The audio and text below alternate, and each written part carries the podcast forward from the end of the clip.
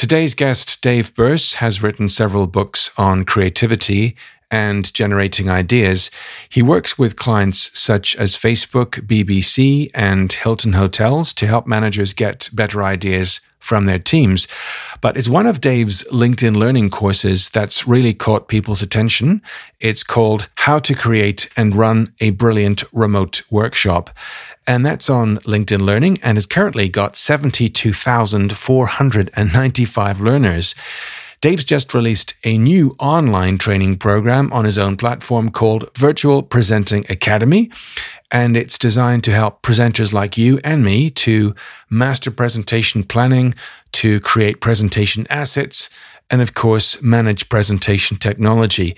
Dave himself is a poet. He's a stand up comedian. He's a session musician, a former radio presenter, and much, much more. But he describes himself primarily as a virtual speaker who trains other virtual speakers. And that's why we have him here today on the show to help you. In today's episode, where Dave helps his corporate training clients, which research Dave conducts to build workshops like the one we've just mentioned, what you need to create amazing presentations, how you can keep people engaged and focused in presentations online, how what Dave calls collaborative documents will help your clients, and how Dave is currently planning designing his new course. This is the Training Business Podcast. Hey, and welcome to the trainingbusiness.com podcast. Every week, we bring you exciting news and interviews with training business experts and training business entrepreneurs from around the world. Thanks for tuning into today's episode. Here's your host, Mark Garrett Hayes. Hey, welcome to the show. My name is Mark, and it's my privilege to be your host again this week. Every Thursday, we have either guests on the show or it's a one to one episode where it's just you and I talking about something of value to you. And in terms of value, every episode of this show, every Thursday, in fact, is designed to help you on your training business journey, whether you're a coach, a consultant, a trainer, or a facilitator. If you're just like me, working with your own clients, helping them to be the very best that they can be, I think this is the show for you. Now, perhaps you're new to the business, in which case there are loads of episodes which you can go back and listen to. And of course, that's the beauty of having podcast episodes online. You'll find episodes every Thursday past, present, and future on your podcast platform of choice, whether it's Spotify, Stitcher, Apple, and many, many more. If you're a first time listener, welcome to the show. It's wonderful to know you're here. And you can reach me via mark at trainingbusiness.com if you've got any questions or suggestions for the show. If you're not a first time listener, this is your umpteenth time coming back, then thank you for your continued loyalty and listenership. As I said before the music, today's guest is Dave Birss. Dave is a very successful consultant. He's a, a range of things, including a stand up comedian. He's extremely comfortable on camera. And of course, what he's helping people with these days is how to be great virtual presenters. Dave, hi, welcome to the show. Well, thank you so much for having me. I found you on LinkedIn and um, watched a couple of your videos, and uh, you come across super comfortable in media. And um, what what is your background that that gave you that confidence to to show up and to just be relaxed on camera and the mic? you know, my, my background in, in media and broadcast is one of it started off as absolute terror. I used to be a, a musician in Scotland, and there was one time my band was playing on our radio show, uh, Radio Scotland, which you know has got an audience of about seven people and four dogs. And but I imagined that the entire population of Scotland was listening in to this uh, radio show, and I fluffed all of my guitar solos. I was playing the wrong chords. I just I was shaking. I, I uncontrollably I was shaking, and that was my sort of first foray into broadcast. And I, I thought this is awful.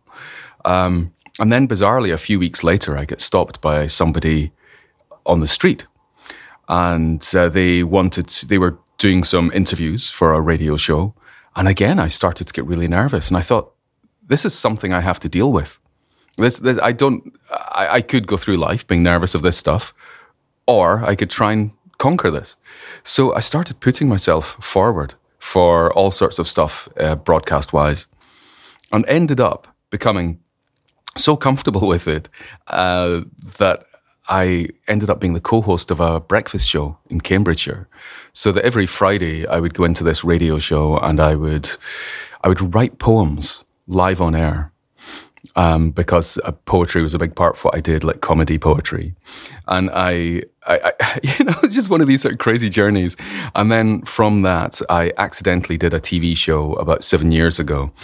I was the editor at large for a magazine called The Drum, and uh, we created this for, for one of our clients. We, we created a series of films, and I decided that the way to do this, the best way to do it, was to do it to broadcast standard.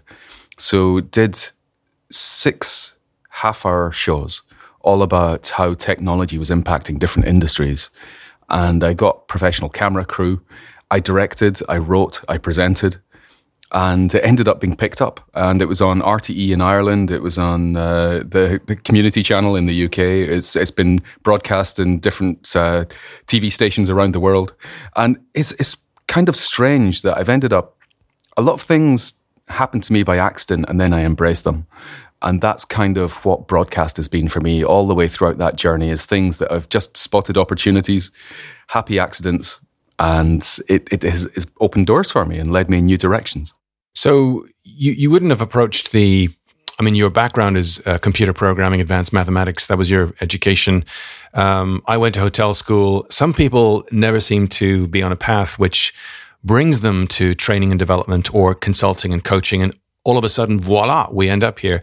Um, as you look back, can you see how you, what, what transformed you from, let's say, what you thought you'd end up doing to what you actually became eventually, which is a consultant, a speaker, a coach, an educator, a trainer.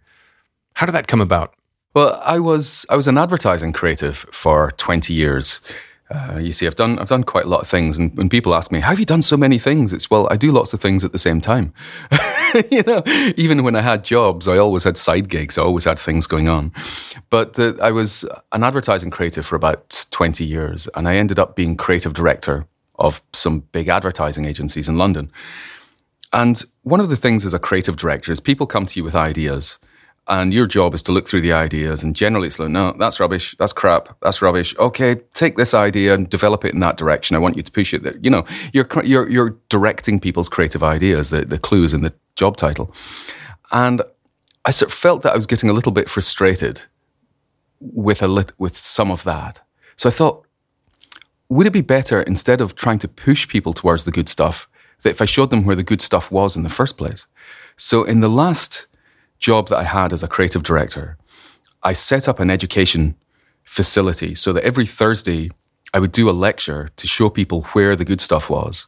And I would give them a cheat sheet of here's like, here's some five tips to help you with this area. So it might be looking at Internet of Things, it might be looking at AI, might be looking at social movements, might be looking at uh, hacking, and and I would I would show I would teach them about it. I would show them examples and then give them these principles. And I found that overnight it absolutely transformed the kind of ideas that I was getting from the department because people were coming to me with the kinds of ideas I wanted to see rather than me having to push them after they'd come to me with ideas that weren't quite there. And that excited me so much that I quit my job and wanted to. I, I spoke to friends in other companies uh, across the advertising landscape, and they were really keen to get this for their company as well. So I thought, right, I'm going to set up a training company to to train the industry, and uh, I left the agency and set this up at exactly the time that the financial crisis totally impacted the advertising industry and suddenly budgets were frozen and I had no clients. So so it was then at that point it was pivot, pivot, pivot, and some of the stuff that I did uh, during those pivots was I uh, I taught at universities around the world. Uh, so I taught uh, transmedia transmedia storytelling for filmmakers. I, I taught in, in, in Chile, University of Santiago. Um, I taught um, digital creativity in Singapore, and uh, you know I, I taught uh, VR storytelling uh, in Parsons New School in, in New York. So I, I, I, taught at universities around the world all sorts of different courses. And the, the wonderful thing about being an educator and being a trainer, which I'm sure anyone who's listening to, to this will be able to relate to, is, is there's no better way of learning than teaching. so for me, that was a lot of it. Was was that yeah, I would know quite a bit about that, but for me to teach it, I would then have to do a load of learning, increase my skills, uh, to uh, question things, create my own uh, theories around stuff, and and it's to me, I, this is what I love about this journey is that I've just got an insatiable curiosity, and that is really why I teach now. So that your strapline is the, is the virtual speaker who trains other virtual speakers. So a lot's happened since 2008 when the crash came. We're now just emerging from from lockdown with COVID. Um, I'm curious about finding out how you then settled on this one thing, which is your your sweet spot. I think many trainers often struggle to say, what is the thing I like doing most? What are the things that I could enjoy training people on or consulting with people on?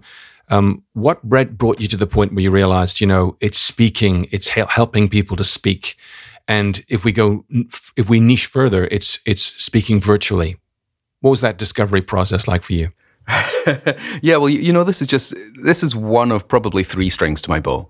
So I, I also I teach innovation. That's what I've historically done over the last few years, and I teach creativity. So I've written books on creative thinking where, where I come at it from a very pragmatic point of view rather than an, an arty farty uh, whimsical oh you got to find your your inner uh, your inner inspiration and, and just let uh, just let the muses come to you. No no I hate that stuff. So I, am very I'm very um, sort of I, I bring in neuroscience and all sorts of things when I'm teaching creative thinking creative skills. But when it comes to this is the one thing that's really taken off over the last year obviously because it's the biggest need so that's the one thing that I'm embracing it because the market needs this at the moment more than it does the other things that I'm teaching. So that it, kind of like came about that at the beginning of lockdown, and I'm sure a lot of trainers will be able to relate to this. I had lots of work in my diary, and in the space of 10 days, I lost it all. I lost, it was more than £50,000 worth of work that was booked in my diary, disappeared in the space of 10 days. And I was left with an income of zero and absolutely nothing coming in beyond that. And, and uh, you know, that, that, that sigh there, Mark, makes me think that you pos- probably can relate to that. yes, I can. And, and uh, so many people I've spoken to just said that overnight, February 2020, it was like someone just raided their bank account, all of a sudden gone. What do I do? So many people having to redesign their programs for virtual delivery and even invent a whole new product stream to meet uh, people's requirements. And even then, the whole ground was shifting. No one knew is it worth bringing in trainers? Can we cut back? And inevitably, learning and development, talent development often comes a cropper or the axe falls on it when uh, budgets retrench and, and, and, corporations don't spend money on, on developing people because they're not sure what the market needs from those people. Yeah, absolutely. So, so I found that when I, I lost all of that at work and I had time on my hands, and I realized that things would, for at least a few months, be looking online. I mean, part of it was the, well, here's the logical thing I need to reshape things for online. And as much as I didn't have the work there to do it, I needed to do that. So I started thinking about this and I started thinking about it in the way that I approach things as an innovator. So when I'm teaching people innovation, I took a lot of the stuff that I teach people and I applied it to myself. Because to me, this, this was any time of change is a time of opportunity. And I saw this is exactly that.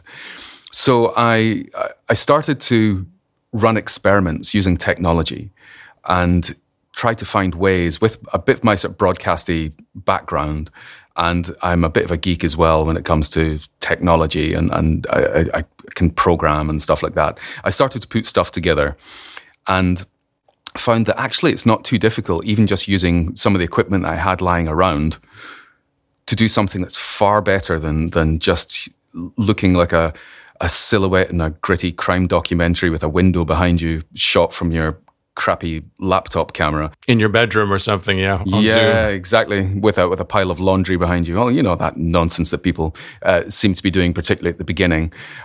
That I, I was lighting myself properly. I was setting up microphones.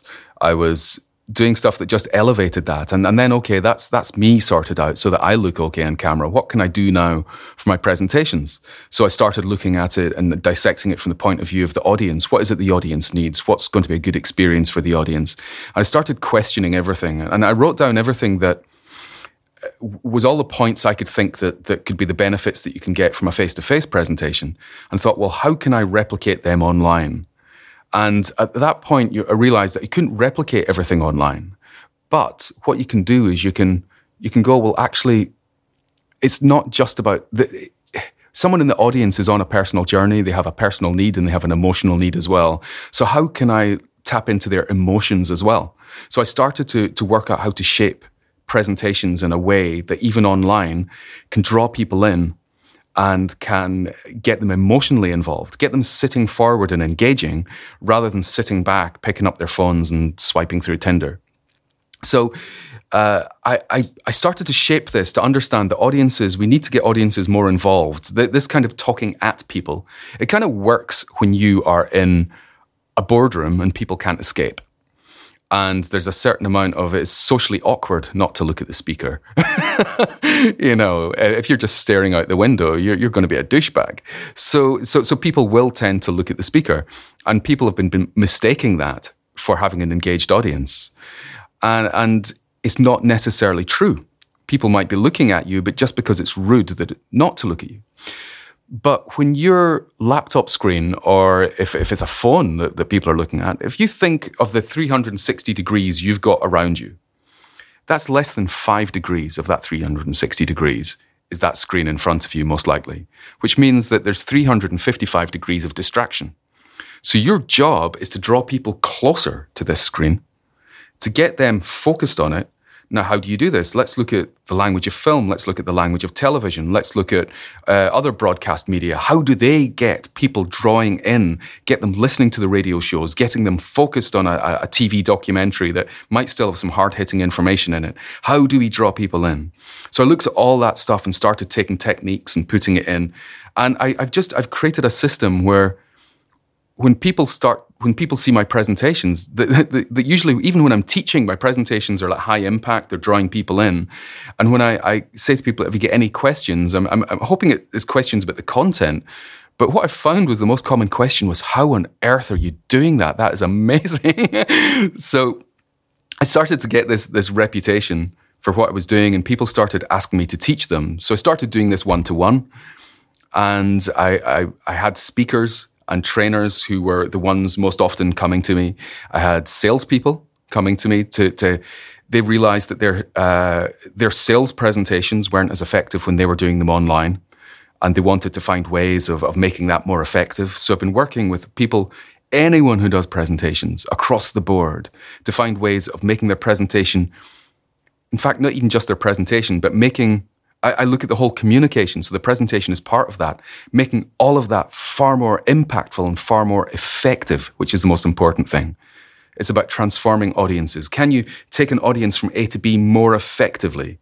Can you get to that sale you're trying to get more effectively? Can you get the customer to say yes to your ideas more effectively? And, and that's what I've been focusing on. So it's not just about uh, whiz bang pop. Uh, ooh, look at that uh, fireworks on screen it's about trying to take people on that journey to get to a better outcome at the end. So, if we give people listening to this, Dave, um, a few tips on how to keep presentations high impact, um, how do we do that? You know, if you could you give us some highlighters on what is the difference between this kind of standard dreadful Zoom uh, presentation where we're trying to give some kind of information or training or some kind of consultancy over the internet to someone's board uh, face, or we can actually get them pulled in, involved, and and really uh, make them feel like they're getting something they can't get anywhere else. You know, what what does that look like in terms of tips to make that presentation high impact? Sure, happy to share some stuff. Um, I, I, think first of all, I I think that the first step is to make sure that you look and sound good. Uh, if you were in a boardroom, you wouldn't invite your clients into a messy boardroom that's badly lit, where you're at the far end of the room and all they're hearing is the echo of your voice. You wouldn't do that. So why do you think that's okay online? So first of all, make sure that you you look good. Uh, so that's being well lit is actually more important than your camera.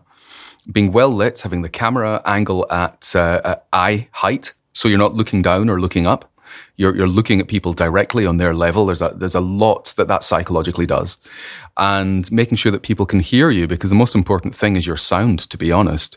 So if you were to look at this in terms of priority for your setup, it's, it's first of all, sound. Make sure your sound is really good. Then your lighting, then your camera. So, so that would be the first thing is, is look and sound good. Look and sound professional.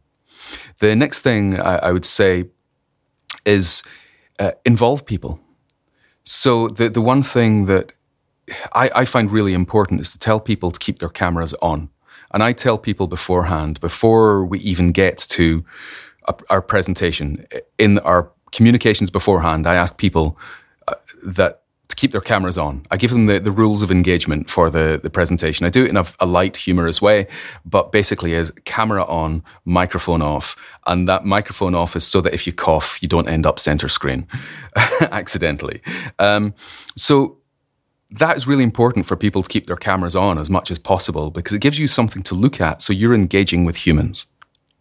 And I think that that's a really, really important thing because when we present, it's like we've got an energy tank inside us. And one of the things when people talk about Zoom fatigue, it's not Zoom fatigue, it's crap meeting fatigue. And it's also lack of human engagement fatigue. If it feels as if you, you can't see any faces and it feels as if you're talking to a wall, that is exhausting. So when you see people's faces and you ask them regularly to give me a thumbs up if you agree with that, or, or you look out for nods. And what you'll generally find, just like in real face to face audiences, online you'll generally find that there'll be like 5 to 10% of people who will engage to a level of nodding in agreement. And these are the people that in real life are the ones that I will focus on to give me energy back. And it's the same online that I will focus on those little boxes. And the other thing is to understand, I think the final thing I'll say is to understand that you are more important than your presentation do not, I would say, do not ever do a Zoom screen share. I think that it's absolutely awful when your presentation now is taking up the whole real estate and you're a postage stamp in the corner. I, think that that's an awful thing because you have lost control. Your presentation has taken, wrestled control away from you. So never use a Zoom screen share. It's better to not have any presentation whatsoever and just talk to camera than it is to be a tiny uh, person in a corner. Um, I I show ways of doing it where you can use graphics far more effectively, uh, but that involves using an extra piece of software in between your webcam and Zoom. But there's ways of doing this really, really simply. And uh, that's some of the stuff that I teach in the course. Now, there are people who'll say, hang on a sec, um, what about the timing of this? We're coming out of COVID right now. Virtual is going to go away. We'll go back to the, the way things were. Um, I don't think that's true. I don't think you think it's true either. There is going to be a hybrid world for a long time to come where we'll have people who are uh, not bothered about traveling. They will dial in, they'll be on screens, there'll be people who will be present in the room. How about managing the, the hybrid environment as a presenter? You know, we're, we're, we're dealing with people, you're consulting on perhaps communication skills or presenting, but the people you're presenting to, some are in the room, some are actually elsewhere. Yeah, hybrid is something that's really interesting. It's something I'm looking at more and more. I mean, when it comes to doing virtual presentations, I, I, all the experts agree this is going to be a part of our life from here on in. It, might we might be doing some more face-to-face presentations when we get back, but even if you think about it, the, the finance directors are going to then look at that and go, "Well, hold on a second. We weren't spending all of this money on travel, and we were still managing to get our profits during lockdown. Why are we going to be doing all this travel again?" So, so the finance folk will will clamp down pretty quickly in a lot of the companies, saying uh, that the primary choice is not face to face; it's going to be digital. Um, the other thing is that that uh, I don't know about you, but my work has become completely international. I occasionally have to get up at four in the morning to come to my studio and do a, uh, do a, a, training session for Singapore or for Hong Kong uh, or Australia. So so I I am now entirely global, training people and doing public speaking in places that you know they, they wouldn't have been able, be able to afford me to to to fly me out and get me staying in a hotel and get me delivering stuff. And and for me that that was uh, like five days out of my time to go and fly someplace like that and then come back and then I'd have jet lag. So, um, so, so to me, I'm quite happy to then just go on and I'm going to spend two hours with you online. I, I, I'm fine with that. Um, but um, you're talking about hybrid. I'm, I'm, working with a client at the moment. I'm actually going to be flying out to Chicago in three weeks' time um, to to run. It's for a, medical company, which is why they can get me into the states um, because it's a, a necessity for them. And I'm doing two days of workshops in Chicago, but half of the attendees are going to be online. So I've been working with them on how to do something that, that still engages people. So it's far easier if I'm there in person, talking to people in a room. But what we're doing is we're setting up a separate Zoom uh, stream that will be I will have a screen, like a large television screen in this room. And that this large television screen will have the mosaic of faces from Zoom, the gallery view, so that I can see everyone. And I am structuring my presentation in such a way that when I'm asking questions, I'm also asking the people online because I don't want the people online to feel as if they're neglected, as if they're second citizen, second rate citizens. To, that, that I don't want them to ever feel that they can sit back and start swiping. So when I'm asking people in the room for stuff, I'm also asking them. I'm asking them, I'll be giving them tasks to do as well. So I'll be asking the people online as I'm doing talks, I'll be asking them, look, in the chat area, if I say something that you think's important, put it in the chat area. Or if you've got any thoughts on this, or if you've got any questions, so that the people online have got a role and they are going to be absolutely vital so that then at the end of, of me doing a little talking bit, I can go to the chat and I can say, right, oh, we've got this question here from Susan. And I'm then able to do that. And I'm still presenting to a room full of people who feel engaged because I'm in front of them. But I've also got this room full of uh, uh people online, a Zoom full of people. And so, so this is something that I'm looking at for hybrid. I think the most important thing when we're doing hybrid stuff is to make sure that the, the people who are joining remotely, they feel involved and also that you think of what tasks can I give them to do to make sure that they have a vital role within this. And that, that's a big danger, isn't it? That, that some people feel they're not getting the full version of you or the benefit of the program because they're hybrid. You also have um, what you call collaborative documents. You give your workshop delegates what you call collaborative documents. Um, so I'd like to know what what are they? One, what's the benefit of them, and when do you give them to your delegates? Yeah, I mean, th- these are things to do during breakout sessions. Um, so, so what I do is I plan first of all what will be the document that I present back after this workshop. So, so I actually bizarrely start there with my thinking. What is it? So I start with the output. What is the output I want to show my clients at the end of this workshop? What would be the ideal document? So I design the document um, sort of outlining it. I actually sometimes do a little bit of the design as well. And then fill it with lorem ipsum and all the rest just to sort of show that this this is the document, my ideal document. Then I go right. What's the stuff then that I'm missing from this document? What's the information that I want to get out of the group? And then I work out the exercises that will help me get that content I need for the document. So then I will create um, these collaborative documents, and I use Google Docs, Google Slides, and Google's got uh, a, kind of like a version of Miro. Oh, Jamboard. Yeah. Jamboard, yeah. Mm. And I will create things in Jamboard. So, so what I very often do is, is I, I hand draw these empty templates. And I then put them as a background in Jamboard. And then people can put post it notes and put writing in and all the rest. So I will give each group, everyone works off the same document and I'll be saying, right, breakout group one, you're on page five. Breakout group two, you're starting from page 10. And it'll be marked in the document where each group is. And then when people go into their breakout groups, I can look at the document and see how each group is doing. I mean, it's, it's, I, it gives me a thrill every single time to scroll through a document and see all of this activity happening in the document. And then I can also see when groups are struggling. So which group isn't really putting stuff up at the moment? Are they spending too much time talking? All right. And then I go to my, go to Zoom. I go to that breakout group. I go, hey, uh, room number three. I can see there's not much activity. Can I help you? What's happening? And then at that point, you'll find that generally, you know, some people, they think that being productive is discussing stuff rather than doing stuff. And you'll find that somebody who's more influential in that group has got that mindset and they are trying to uh, question and define rather than generate. And at that point, I can get them past that into the generation phase, get them to understand what it is that I'm looking for if they weren't clear enough on that. But the great thing also about a, a shared document is, is that I don't know if you find this, but I find this no matter how clearly in a face to face workshop, no matter how clearly I describe a, a workshop technique, a workshop session, what people have to do, that people break into groups and there'll always be one group that will kind of like tentatively put their hands up and say, I'm not quite sure what to do. Yeah.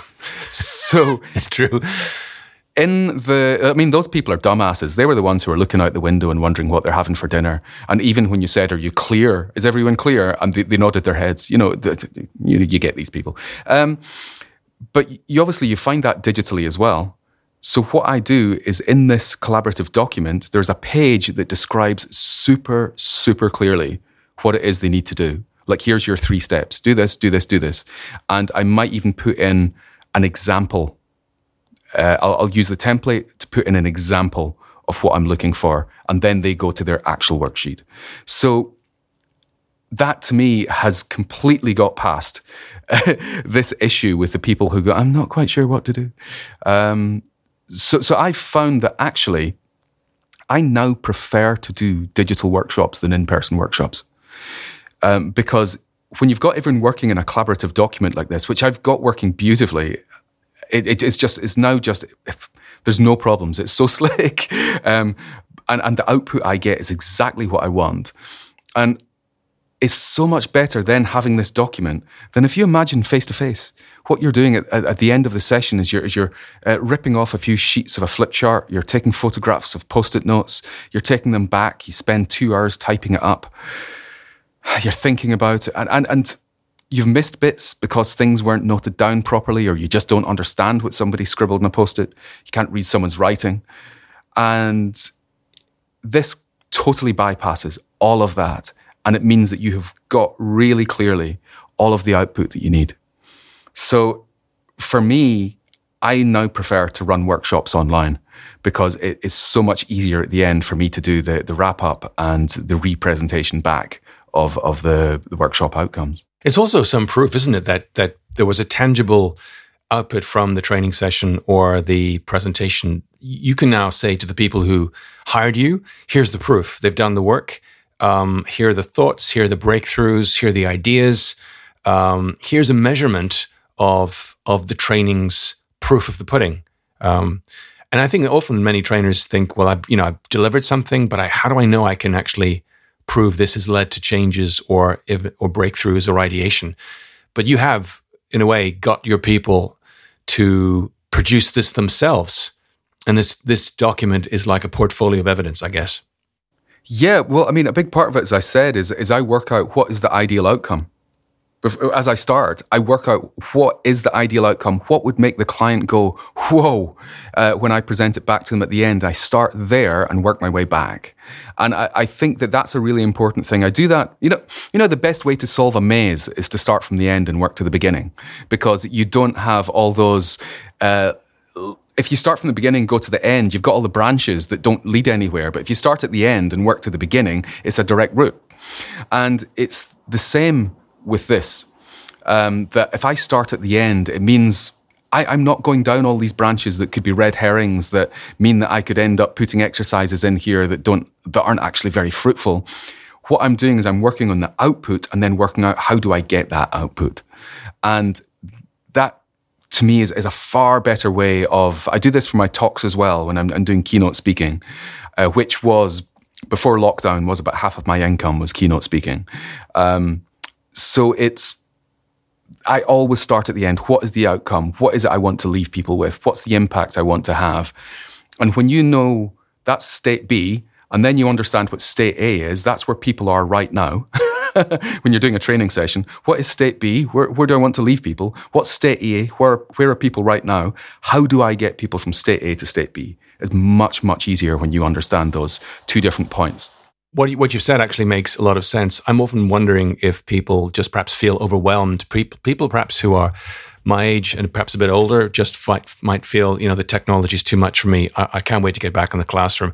But the uncomfortable truth is, as you've alluded to, thinking of your client in Chicago, there will be probably many companies who from now on will just not fly people in. You, you have to survive in this virtual hybrid world and presenting to people physically on site as well as people off site. Um, you've written three books. You've you've one uh, book co-written. You've got courses on on LinkedIn. Um, you're doing many many things. Um, but you've also then launched what we're talking about right now as a virtual course, and it's available at virtualpresenting.academy. Just just briefly before we wrap up here, what was it like to produce a program, take your ideas, and put them into some kind of online course which people can uh, help themselves to? To me, it's exactly the same process as writing a book. which is hard. So, it's just hard. Yeah, but but the, the truth is, when people, you know, I've, I've written a few books now, and, and a, a, question that I'll often get is, is my goodness, uh, how? In, I don't think I could do that. How do you write a book? And I say, I don't. I don't write books. I write sentences, because what happens is is you have to break it down. Writing a book is something that's too big to get my mind around. So what I work out again is this: what's what's state A, what's state B? What do I want to? How do I want to transform people using this book or this course? And then I go, right, what are the different concepts I need to cover? And they kind of become the modules. And then within that uh, concept, what are the different lessons I want people to have? Each one has a learning outcome. So I split it down there. So what's the different lessons I need to do? And then I write the lessons. So it's the same with a book where it becomes chapters and then sections within a chapter and then paragraphs and then I just put the flesh on the bones. Sentences, right? You make it sound easy. well, it's, it, I think it is just breaking it down. I mean, it, as you know, it's a heck of a lot of work, and I'm just I'm on the last chapter of a book I'm, I'm co-writing with my friend Soon. We wrote a book together previously, and we're just on the on the last chapter of this, and I need to have it done within the next two weeks, and it is a lot of work. But my role, part of what I'm doing today, is actually breaking down the chapter into those chunks. What are the different concepts I want to cover within this chapter? Then, what's the information I need to cover within that concept? What are the stories I want to tell? I research the facts of the story, and basically, I end up with a, a document that is just it's a bullet pointed version of the chapter that I, I, write asynchronously. So I'm not writing it in a linear way. I, I might be going to sections and, and filling out a whole load of bullet points there for that section coming back. Once I've completed all the bullet points, I then almost take the bullet points and delete the bullet point and just make it a sentence. and then I've got a book because that's kind of the way that I write it. And it, and it, it really works for me. It's, but I'm not, uh, I'm not very disciplined when it comes to these things. And a lot of people will ask me, do you get up at six in the morning and spend three hours writing? I'm like, no, I write whenever it suits me. And, you know, I get up in the morning and, and sometimes I'm planning to do something and then I'll, I'll get to my studio and I'll go, nah, I'm going to do something else. So I'm, I'm not totally disciplined because a lot of people focus on, um, you know, it's efficiency. I need to be efficient. I've got a system, I've got a process, I've got to be efficient. And, you know, that's what business is trying to force people into that mindset is efficiency. I don't. I'm about effectiveness. Mm. You, you've worked with organizations like Facebook, Hilton, the BBC, etc. You're bringing in some big clients, and I, I, guess having been on the university circuit as well helps. Um, your books help visibility your online courses help visibility. So, just final thoughts on that. You said to me last time we spoke, you're about to be ridiculously visible again. So, for someone who's listening, who's a trainer or a consultant, and they're conscious that there's so much competition out there, the world's now hybrid. I'm thinking of uh, is it Thomas Friedman's book about the world being hot, sticky, and flat. Uh, our work is increasingly international, but also we're now up against or competing with trainers from Singapore or from India or from New York, we just can't say anymore. Well, I'm going to fly there, and that's it. And if I can't fly there, you know, I've I've got uh, I'm at a disadvantage. Now everyone can actually, if they're competent and and ridiculously visible, to use your phrase, um, we're all part of the training market. Um, so, what are your thoughts on that final idea of being ridiculously visible as a consultant to um, show your face and, and get new business? Yeah, I mean, I'm I'm very fortunate that because being a LinkedIn learning instructor as well, I've got a, a couple of courses on LinkedIn learning that are, you know, massively popular. One is how to do remote workshops. And that generates me a constantly growing audience. So I've got I've got thousands of people now connected to me on LinkedIn kind of, and, and it accelerated because of, of my, uh, my relationship as a LinkedIn learning instructor. Um, so a lot of people will say when I put stuff on LinkedIn that, that, that they'll say, there, there, there's peers like at the beginning of the year, I had a few people are saying to me, you know, I come onto LinkedIn, there's always something from you. There's always, you're, you're always in my LinkedIn feed. And I was saying, is that annoying? They were like, no, no, we like to see what you're doing. So, well, that's okay then. Phew. and um, so, so there is that. And I've been very quiet the last few months. And for a reason, it's because I don't want to just talk. I want to have something to say.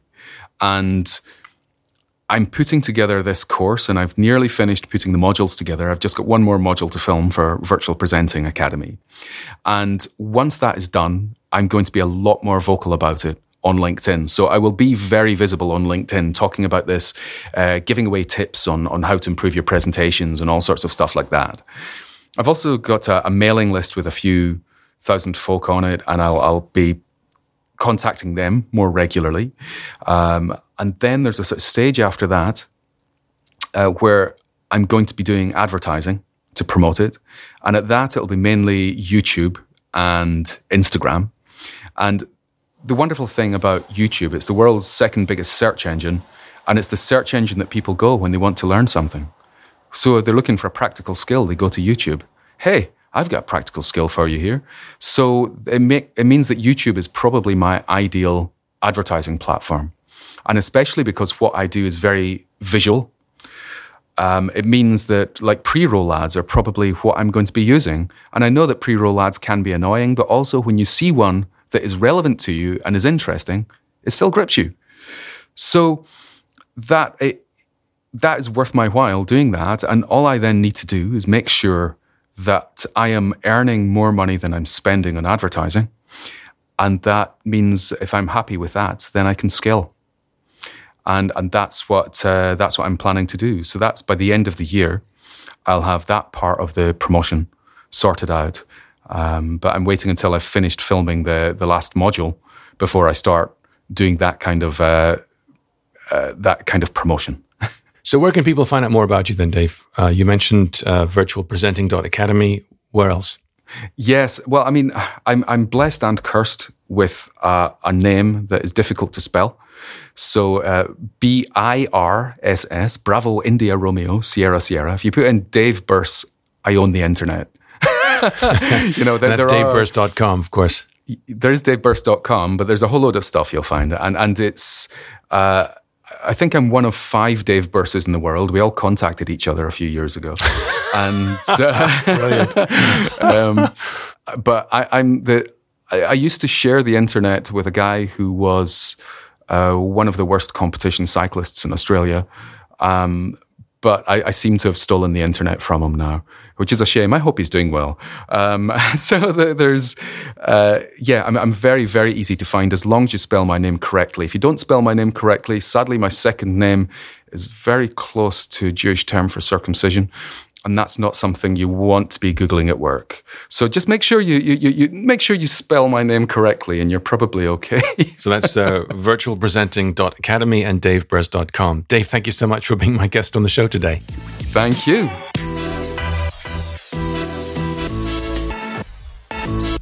Thanks to Dave for being my guest today on the show, and thanks to you for listening to Dave and me talk. It's wonderful to know that you're finding value, and I'm receiving lots of very kind comments and suggestions. So please keep those ideas and suggestions, and of course, the comments as well help. Keep those coming too. You can reach me via mark at trainingbusiness.com. I read emails individually and, of course, reply personally. If you've got suggestions for content, I'd love to hear them. If you've got people you know who think you who you think might actually find value from this show, then please share this with them and tell them about the show.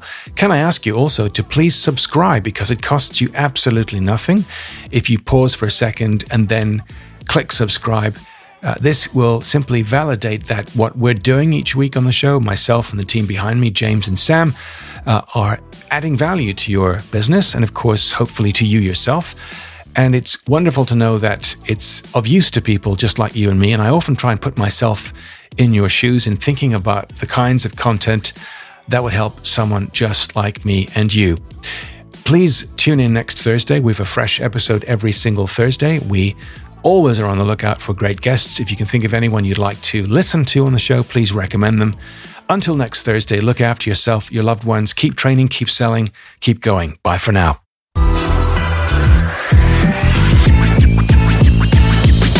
Thanks once more for listening to this episode of the trainingbusiness.com podcast. See you next time.